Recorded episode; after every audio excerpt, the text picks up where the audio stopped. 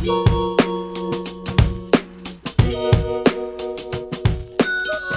everyone, welcome to Access All Areas, a podcast featuring inspiring conversations with a range of amazing individuals, including Paralympic athletes, accessible tour companies, disabled influencers, and many more. In this episode, we feature the audio version of a conversation that was recorded live. If you'd like to watch the video version, head over to Handiscover's Facebook page or YouTube channel. Now, let's jump into the episode.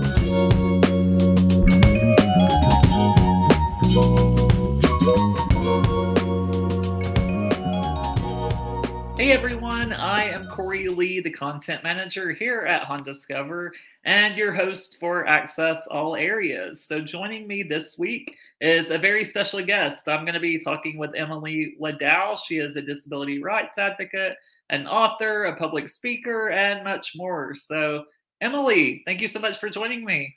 Hey, Cory Lee. I'm so pumped to be here. Yeah, it's really good to talk with you. I think it's been about six years since we saw each other at Abilities Expo in New York. So it's been a long time, actually. It's been a, a few years and a pandemic, but you know, right. It's, it's, fine. Here we are. Seems like 20 years with the pandemic, but very true. Yeah. To start us out, can you just tell us all, you know, who you are and what your disability is?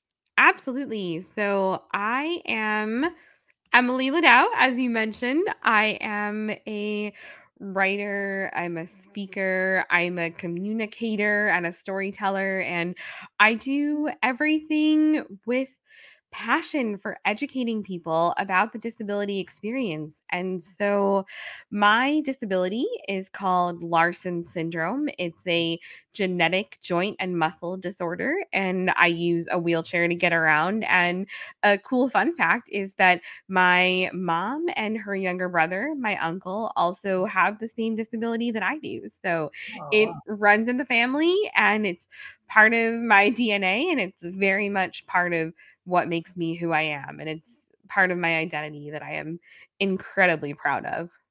Yeah, that's amazing. And um, as I know, I mean, you're a rock star disability advocate. So, what ignited your passion for advocacy? Was it, you know, you know, being raised by a mom that also had the same disability, or what really started your passion?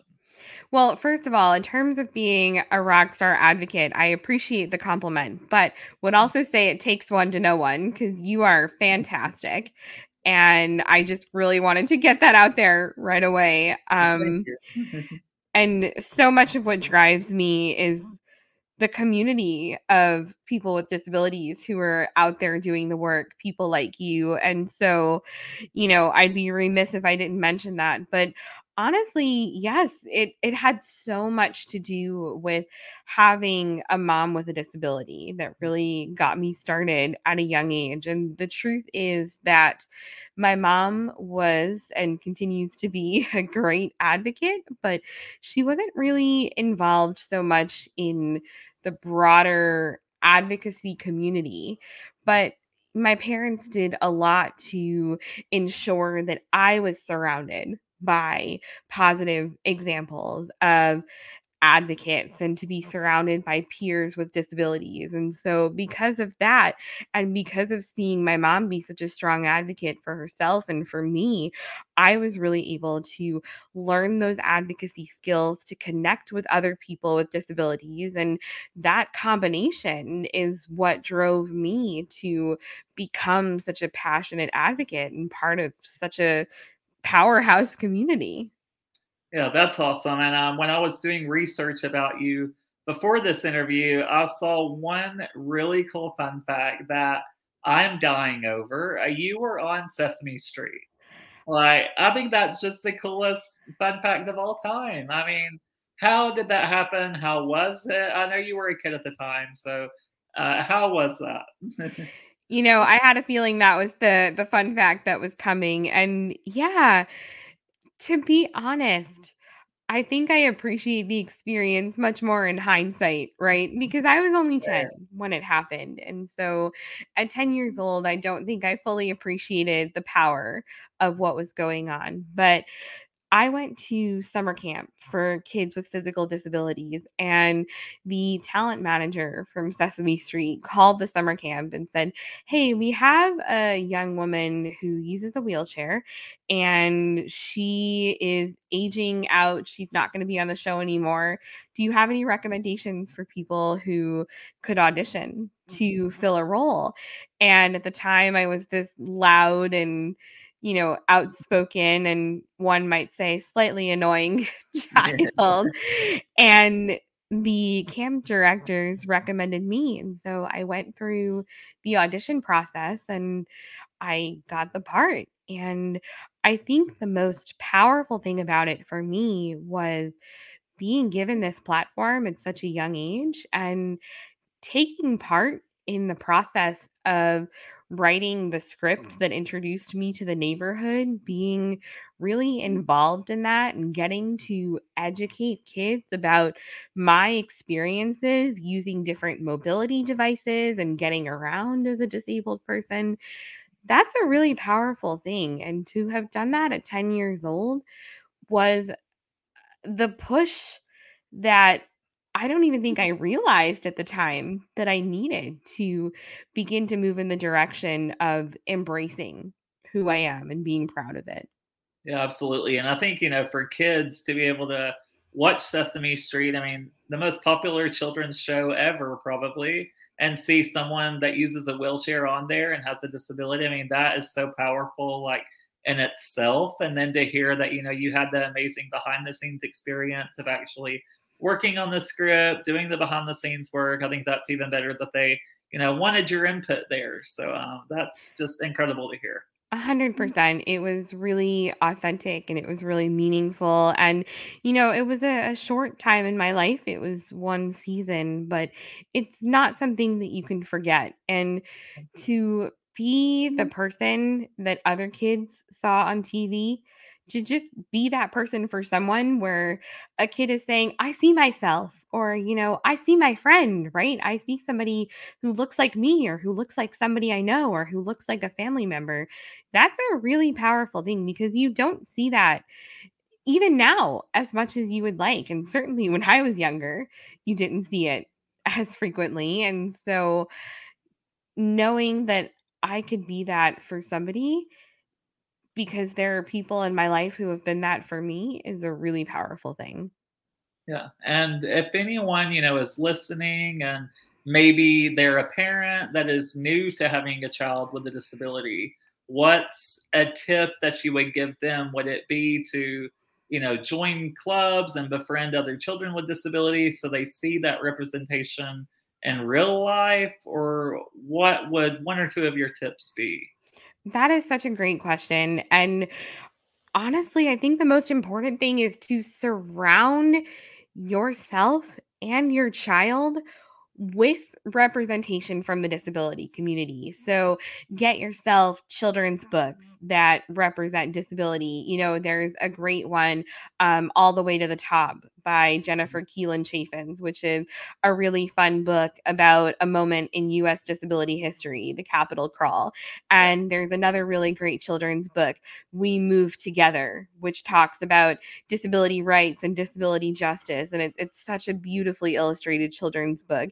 And, you know, surrounding yourself with fun television shows that show disability and ensuring that the people who your child has in their lives look like them mm. and navigate the world like them and maybe navigate the world differently than them but still have that disability experience you know one of the best things that parents can do if they have a new child with a disability is not to shy away from disability, not to shy away from that community because there's a whole beautiful group of disabled adults who have been living this life, who mm-hmm. have been navigating this world, who can show the path and show the way. And, you know, that's not to say that their experience is going to be the same as your experience or your child's experience because there's 1.3 billion disabled people. So you have 1.3 billion different experiences and opinions on disability. But if you surround yourself with disability culture, I think you'll ultimately be rewarded with a sense of community and a sense of pride and a support system to get through the more difficult moments. And that's a beautiful thing. Yeah, absolutely. Completely agree with everything you said. I think seeing, you know, other people that have the same disability as you or even different disabilities is uh, tremendously valuable, especially when you're young um, and growing up. So, it can be a difficult time for anyone, regardless of disability, but especially having a disability. So I'm really glad that you uh, said that. But what, um, to kind of shift gears, what is one issue that's affecting the disability community today that you're passionate about? And how can people listening to this podcast right now help out? What can they do to help? Gosh, that's a great question. And to be totally honest with you, I always remind people that every issue is a disability issue because every issue impacts disabled people. Disabled people are part of this world, they're part of your community. So if there's an issue that you're fighting for and disability is not part of that conversation, then my goodness, what are you doing? But, you know, in terms of narrowing down the conversation, my gut instinct is to talk about transportation, to talk about infrastructure, because I think that that is so much the connecting force between everything else that we do, whether it's employment, education, access to healthcare, whether it's voting, right? Whether it's socialization, you need transportation to be able to get there. And because I'm a New Yorker, I am especially passionate about mm-hmm. advocating for transportation accessibility because my goodness, New York and the subway system and our um overall transportation system is just kind of a mess yeah. to be to be honest. So you know if i had to ask people to get involved in one thing it would be take a look around your local community and ask yourself is the infrastructure accessible to disabled people? Whether that is curb cuts mm. on the sidewalk whether that is an accessible transit station that has ramps and elevators whether those elevators are in working order, yeah. right? You know, ask yourself, is this a transportation system that works for everybody? And if it's not, start advocating for those small changes. You know, one ramp, one elevator, my goodness, that can make a huge difference. Yeah. Oh, yeah. I could talk about New York City transportation for the next 30 minutes, probably. I've had some really wild experiences. I was trapped underground one time because all of the elevators were not working at Me every too. I tried to get off at. Uh, trapped underground for about four hours. Uh, the taxis, there are a lot of accessible taxis now, but I've also had problems with taxi drivers not wanting to, you know, tie my chair down or the ramp not working on the taxi to be able to get into it. It's broken or they don't have the tie down straps. It's a whole debacle that we could spend the whole episode talking about, honestly. But um, yes, definitely agree. Transportation, even when traveling, that's kind of where I always start researching when I'm, you know, wanting to visit a, a destination. Is the public transportation accessible? Are there accessible taxis? Because if there's not, then I'm just going to be stuck there in the airport when we land and unable to leave the airport. So I heavily agree transportation is a huge issue and should be accessible worldwide. Gosh, it's the first thing that I look into also. I think that, you know, when you're disabled, as much as we might want to be spontaneous, our first mm-hmm. instinct is to immediately double check every possible transportation option before you even leave the house because you need to know that you're going to be able to get from point A to point B and then have a contingency plan if yeah. something comes up. And I relate so heavily to everything you said. You know, as a lifelong New Yorker, I've been trapped underground, I've been carried up the stairs by firefighters, I've had uh-huh. to go completely out of my way to get from point A to point B. I've had evenings ruined and you know taxi drivers who won't take me when they see that I'm a wheelchair user, they just drive right on past. And, you know, even just last night, truly last night, I was at Penn Station in New York City and one of the elevators is down and I had to take this really scary chairlift uh, up the stairs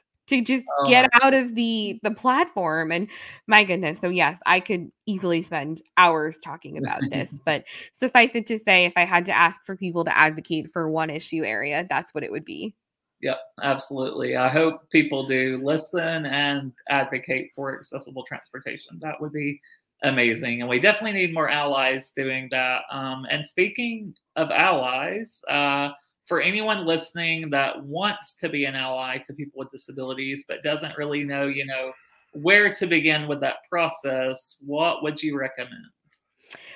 You know, for me, it's really all about being open to learning, to having conversations, to recognizing that you're not always going to get it right. And I am not the type who likes to be self promotional, but I will, in this particular case, offer that I have written a book, which I hope will be a starting point these conversations. So it's called Demystifying Disability What to Know, What to Say, and How to Be an Ally. And I'm going to be very straight up with everyone that it is not the Bible on mm-hmm. allyship and it is not the encyclopedia of disability. And I'm only one person with a disability right? And so I don't speak for everyone. I can't speak for everyone. And I can't put every single opinion of every single disabled person in one book. But what I can say is that I hope this offers a way for people to begin to dive into conversations around language and around etiquette and history and ableism and accessibility and some of the concepts that may feel a little bit uncertain. Mm. If we can just begin to incorporate these into our everyday mindsets and our everyday conversation, that's how we're going to be better allies. And so, this book is not the definitive guide to allyship, but it's what I have to offer to people who may want to become part of the conversation. Yeah, absolutely. And the book is phenomenal. It's called Demystifying Disability What to Know, What to Say, and How to Be an Ally for anyone that wants to look it up and purchase immediately. Uh, so, what was, as a writer, I'm really curious about what was your writing process like for, you know, writing the book? When did you start having the idea and how did it come to fruition? Gosh, well, Cory Lee, I know you write all the time. I feel like everywhere I look, you've got a new article coming out. And so I know you must relate to the feeling of just wanting to get the words on the page and get them to feel right but also get them to feel welcoming and get them to to feel like everybody can be part of the conversation. And so for me that was what the goal of this book always was. And i started writing it in 2019 very shortly before the outbreak of the pandemic. And so i ended up writing most of the book in total quarantine in the corner of my living room. I'm used to traveling a lot for work and for fun. And all of a sudden, I was holed up in my house writing this book. So it was a different process than I thought it was going to be. But it really forced me to grapple with the very real ableism that was going on in the world around us as I was writing this book and thinking to myself, there's such an urgency to this moment to recognize that the disability community is so often pushed to the wayside, forgotten about completely, not talked about. And so I wanted to create something that really opened up some of the conversations about disability. And the writing process for me was one of constantly grappling with how do I condense something that is the experience of over a billion people into one book? And right. the answer mm-hmm. is you're never going to. You're never going to. But what you can do is offer a way to bridge the gap to start the conversation. And so my writing process was very much about how can we start the conversation? Yeah, I love that. And that's something that I experience as well when writing. I mean, I can't cover every accessible travel area. I mean, there are so many versions of even traveling as a wheelchair user. It differs between scooters, manual chair, power chair. But um, I try to, you know, constantly just write about my experience. And it sounds like that's what you did as well, which worked very well for you. I mean, the book is phenomenal. So um, there's one more aspect of like disability that I would love to discuss, and then we'll dive into the fun stuff, all about travel. Um, and so, one of the questions that I receive most, and especially as a travel writer, um, whenever I'm being interviewed or anything in the journalism community, is about language surrounding disability. And so, I feel like a lot of times publications are scared that they'll get the terminology wrong. And so, they choose to just ignore us completely and not even write the articles. So when it comes to language, what terms do you prefer or what input do you have about language? I love talking about language. I'm so glad that you brought this up. And what's so important to me is to remind people that there's not always a right answer here because everybody has their own preferences. Language and identity are really, really deeply personal things. And so it is okay that there's not going to be one right answer when it comes to how we talk about and how we think about disability. But first and foremost, the most important thing is to respect the preference. Forgive that. Ugh. Can I? Can I? I'm just going to keep going. Yeah. um, so first and foremost, it is so important to respect the preferences of people with disabilities. Everybody is going to have their own preference. Simply asking them is the best way to be respectful of that preference. For me, the default term that I ask people to use is disability. It's not a dirty word. It's not a bad word. It's okay to say disability. It's okay to say people with disabilities and disabled people. And I caution people whenever possible to avoid using terms like special needs or to avoid using terms like differently abled, right? Because yeah. that's just dancing around it. It's disability and that's okay. However, I will say that if somebody tells you that they prefer the term mm-hmm. special needs, if somebody says that they prefer the term differently abled, respect that too. But if you're just writing about disability, don't be afraid to say the word disability. That's what it is. There's 1.3 billion disabled people. Why right. be afraid to talk about that? Yeah, disabled is not a bad word, I think. So, yeah, love that you said just ask the person. That's the only way you can really know. So, thank you for mentioning that. And now I would love to dive into travel. Um, so here at Handiscover, we uh, have thousands of accessible accommodations listed on our website. Um, people can go search for any destination around the world and figure out, you know, where to stay that's accessible. So travel is at the heart of what we do. Um, so we all know that traveling as a wheelchair user is extremely challenging at times. And so, in that regard, and what are maybe one or two ways that you think the travel industry could improve? What could it do better? Gosh, well, first of all, I really, really wish that it was easier to book accessible accommodations because so often what happens is if you want to book a wheelchair accessible room, for example, you need to get on the phone and have a very specific conversation with somebody. And you need to say, I want a roll in shower. I need, you know, this type of bed, right? I need this type of room. And it's so complicated and it doesn't need to be that complicated. My goodness, it could be as simple as checking off boxes on a website, but we haven't gotten there yet. And so often when I make a phone call to book a hotel, people are confused by these very simple requests of I need a wheelchair accessible room. You know, it shouldn't be that complicated.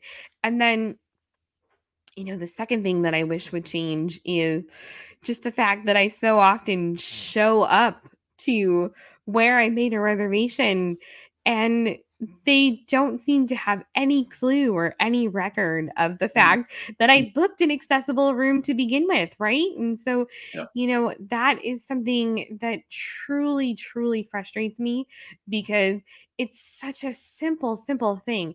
And then, of course, you know, not just talking about travel accommodations, but also talking about airplanes and talking about how we get from point A to point B why are we not allowing wheelchairs on planes yet? Believe me, I know there are people working on it. You know, I know All Wheels Up is doing great work. I know the Department of Transportation is researching this, but we should have been there years ago. Years ago. We mm-hmm. shouldn't still be damaging wheelchairs. It shouldn't be a scary thing every time I get on an airplane thinking that my wheelchair may not make it to the other end. So, you right. know, I'm sure neither of these answers are surprising, but they're both on my mind. Yeah, yeah, yeah. I mean, we could talk about air travel all day. I think uh, it's an issue that desperately needs work, as well as accommodations, like you mentioned, and transportation. So many areas of the travel industry need improved drastically. But uh, you know, I think we're slowly getting there. I think every few years, I mean, there are improvements. I do see something starting to shift in the industry, especially in air travel. So hopefully we'll be there one day and we can just roll on a plane and be comfortable and not have to worry about our wheelchair getting damaged. Um, so that's the dream. the dream. The dream. Absolutely. And uh, what are some of your favorite travel experiences that you've had? Oh my goodness. Well, one that I think back on very fondly is a trip that I took in 2018 to Montreal with my mm-hmm. boyfriend. That was our first big trip together. And that was just such a, a lovely, lovely city to explore. I also really, really enjoyed back in goodness 2011 a trip to israel which was just uh-huh. incredible uh, to be able to take in those sights and sounds and smells and just gosh it was lovely and i floated in the dead sea and you know went sailing on the mediterranean and to know that all of that was accessible to me was really, really incredible. But then, you know, I also really just enjoy trips in and around the United States. And honestly, sometimes I like being a tourist in my own city. Yeah. I'm a born and raised New Yorker, but seems like every weekend I'm discovering something new in New York. Mm-hmm. So, as much as I love traveling, I'm also a big fan of enjoying what's in your own backyard. Yeah, absolutely. And there's so much to do in New York City. So I think you could, you know, stay there all the time and never get bored. Every time I visit the city, I find something new to do. that is so true. Uh, even just yesterday, I went to a theater that I hadn't been to before. And so now that, you know, I'm fully vaccinated and New York City is great about making people, you know, show their cards and just making people feel safe and so I'm excited to start exploring again and I feel like I'm rediscovering and re-falling in love with New York City, especially in the fall. My goodness. You know, autumn is my favorite season in New York. Oh, yeah. It's beautiful. Yeah, it's a, I think New York's amazing at any time. I'm the biggest fan in the world of New York. Even with such not good transportation, I still love the city with my whole heart. So I can't wait to come back again. It still finds a way to hold my heart too despite yeah. the fact that I just don't love the transportation system. But yeah, oh my goodness, next time you come back, we will have to go adventuring together yeah, let's do it. I'll be there in January and then again in February. Oh so oh my goodness. Definitely plan to hang out. But you heard it here first. We're making plans live on the air. Right, right. Making plans. and uh, you, t- you know, you talked about your good travel experiences, Montreal, Israel, even in New York and around the U.S. But are there any other experiences that stand out as not so great when you were traveling, and how did you deal with that and overcome to still hopefully have a good trip? Oh my goodness. Um, I hate to throw anywhere under the bus, but I once took a trip to Superior, Wisconsin, Mm. and there is really not much in the way of transportation infrastructure there. And so I had booked um, a, a, transportation company that was supposed to take me to and from the airport. And they conveniently forgot to pick me up the morning of my flight. And I had no way to get to the airport, none whatsoever, because there was hardly so much as a public bus. There's no, you know, rail system, certainly not wheelchair accessible taxis. I mean, Uber barely a thing. And so I just got trapped there and had to take a, a much later flight and didn't get home until, you know, almost the next day. So that was kind of a a frustrating moment because it was a reminder that something that could have been a very simple trip, you know, just get in and out of a taxi, get to where I'm going was not something that I was able to do. And believe me, the people of Superior are lovely. It's not their fault. It's just an infrastructure thing. Again, going back to what we were talking about before. And that's the story for pretty much every bad travel experience that I've had. You know, it's either something with transportation or occasionally I've had parts of my wheelchair broken by airlines. You know, I've been trapped in the airport because the accessible transportation that I booked didn't show up. I mean, I think it's the same song and dance for every wheelchair user, right? oh yeah, yeah. Everyone that asks this question to it usually comes back to air travel and a wheelchair getting damaged. So um, yeah, that seems to be a frequent issue as I talk to people, and for me as well. I mean, it's happened to me many, many times, um, and probably will continue to until we can finally roll on a plane, as we were talking about, which is hopefully soon. and the most anxiety inducing thing is when you happen to be sitting at a window that allows you to see them putting your wheelchair into uh, yes. the cargo hold.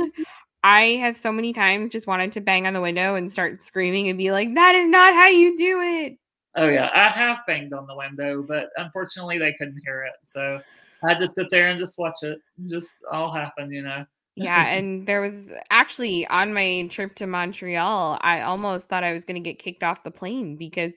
despite spending a few hours trying to get confirmation that my wheelchair would fit in the cargo hold, they ended up telling me your wheelchair is not going to fit unless we turn it on its side. And mm-hmm. so I'm thinking you're going to turn my thousands and thousands of dollars, mm-hmm. you know, 400 plus pound piece of equipment on its side to fit it yep. into this mm-hmm. airplane, you know? Eh, luckily that that time it did not come back broken, but certainly I have had many a time where various pieces of my wheelchair have gone missing. Oh yeah, yeah, for sure. And it definitely makes for not an enjoyable plane ride when you know they're like, well, we turned it on its side, so then I'm just sitting there through the whole flight, hoping and crossing my fingers that it'll arrive undamaged. And usually it does, but sometimes it doesn't. So it's a definitely a risk you know we got to take but you know there are some ways to prevent damages like using bubble wrap things like that which i do but as far as like a tip goes what is one of your top tips for other travelers that use a wheelchair? How can they have a more enjoyable trip you know, it's funny because the tip that I would give people, I'm not sure how well it's worked out for me. I've seen so many people do this where you print out an instruction sheet and you tape it to the wheelchair. And so one time I printed out, you know, a big sheet that said, here's how you handle this wheelchair. And remember, this is how I get around. So please be careful with it. And I duct taped the heck out of it to the chair and it was missing. The mm-hmm. sign was missing when I got the wheelchair back and I just had to laugh because that seemed to me a symbol of, you know, all that was wrong.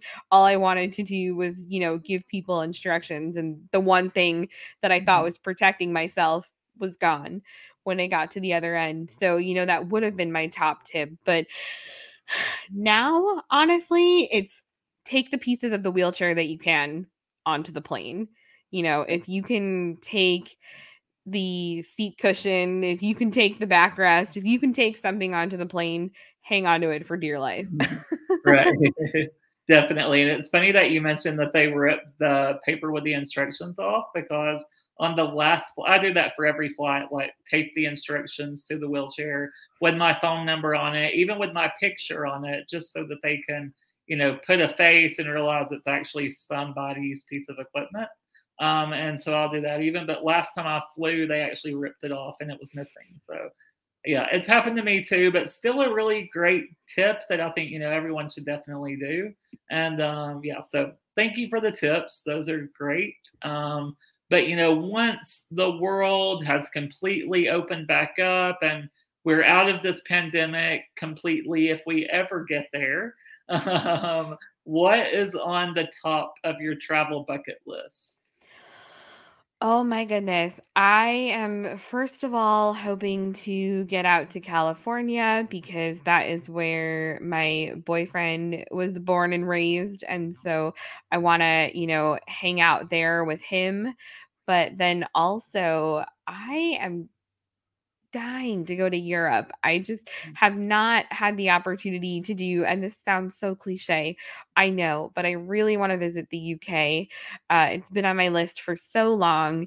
And so, as soon as it's safe to do so, I think uh, a Europe trip is uh, in order. That sounds amazing. Uh, Europe is everything you think it is and so much more. So, you're going to love it. And, um, I can't wait to follow along once you go.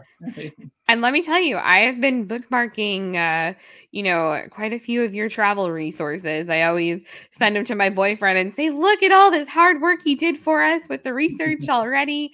I so yeah, I really I appreciate that, and I just can't wait to go on some more adventures of my own.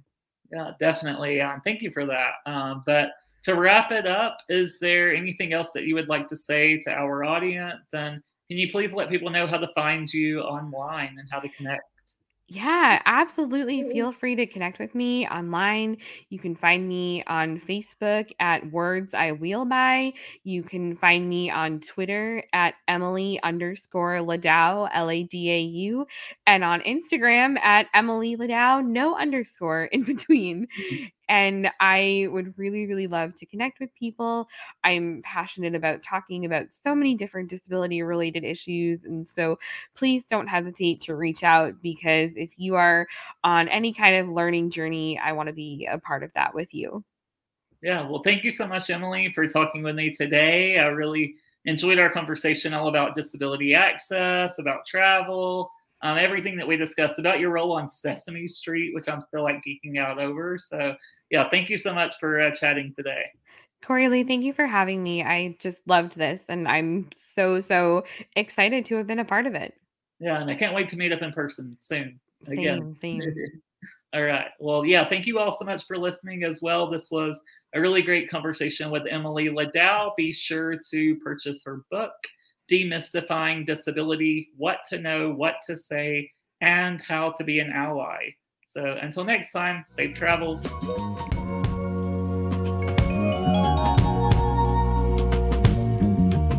Thanks for joining me for this episode of Access All Areas. Don't forget to subscribe wherever you get your podcasts so you can get notifications about upcoming episodes.